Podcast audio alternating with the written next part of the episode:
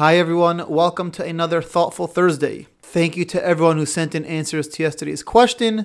Just to recap the question, according to Rashi, Rabbi Shlomo Yitzchaki, the considered the most one of the most classical commentators on the Torah, he says that last week and this week's parsha, which discuss God's instructions to Moses about how to build the tabernacle, really happened after next week's parsha, which is the sin of the golden calf. The whole point of the tabernacle was to be an atonement for the golden calf. Says Rashi, it must be that this this week and last week's parsha took place after the golden calf, and it's out of order because the Torah is sometimes out of order. There's a rule in the Talmud that there is no order to the Torah.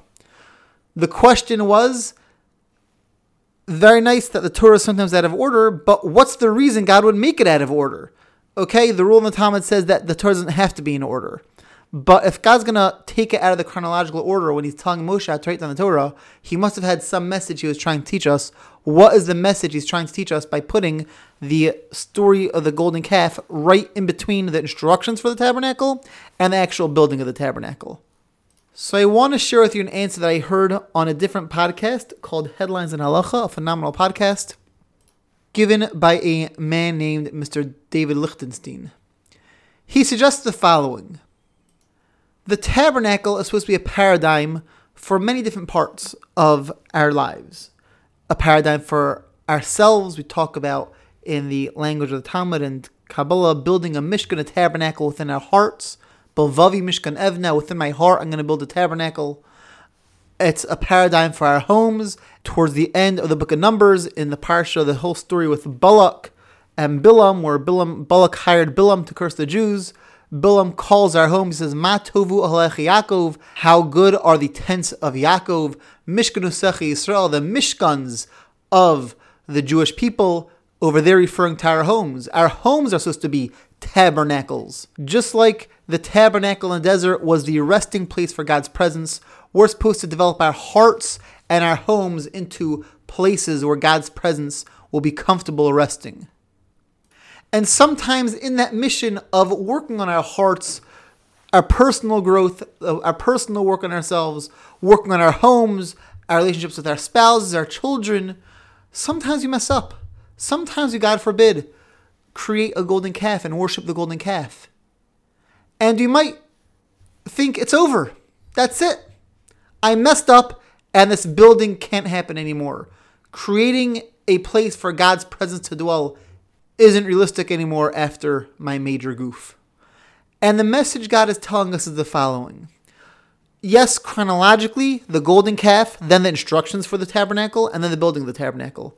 Says God, look at it as if you had the instructions for the tabernacle, then the golden calf, and then the building of the tabernacle.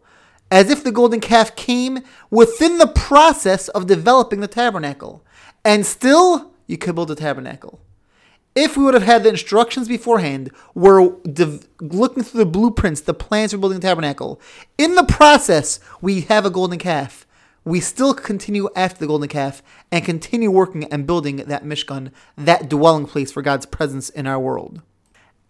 And the message for us is so too within ourselves.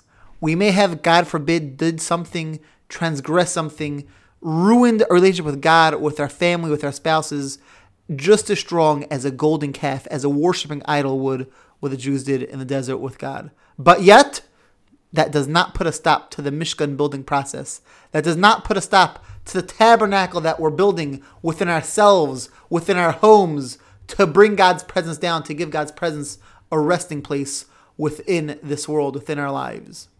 One of the tactics of the Yetzer Hara, of the evil inclination, is to make us think that we messed up so big that it can't be fixed. And the message that God is trying to teach us by in the Torah placing the golden calf right between the plans for the building of the Mishkan and the building of the Mishkan itself is to tell us don't think that. You no matter how much you mess up, you never messed up too much. They have to stop the building process. They have to stop working on your relationship with God. You never can mess up so much that a relationship with God, a relationship with our spouse, with our children is not possible. No matter what mistake we ha- may have made, our job is to get up and keep trying and keep building and keep moving forward. And if we mess up, we get up again and we keep building and keep moving forward. That is what Judaism is about. Have a great day and an amazing Shabbos.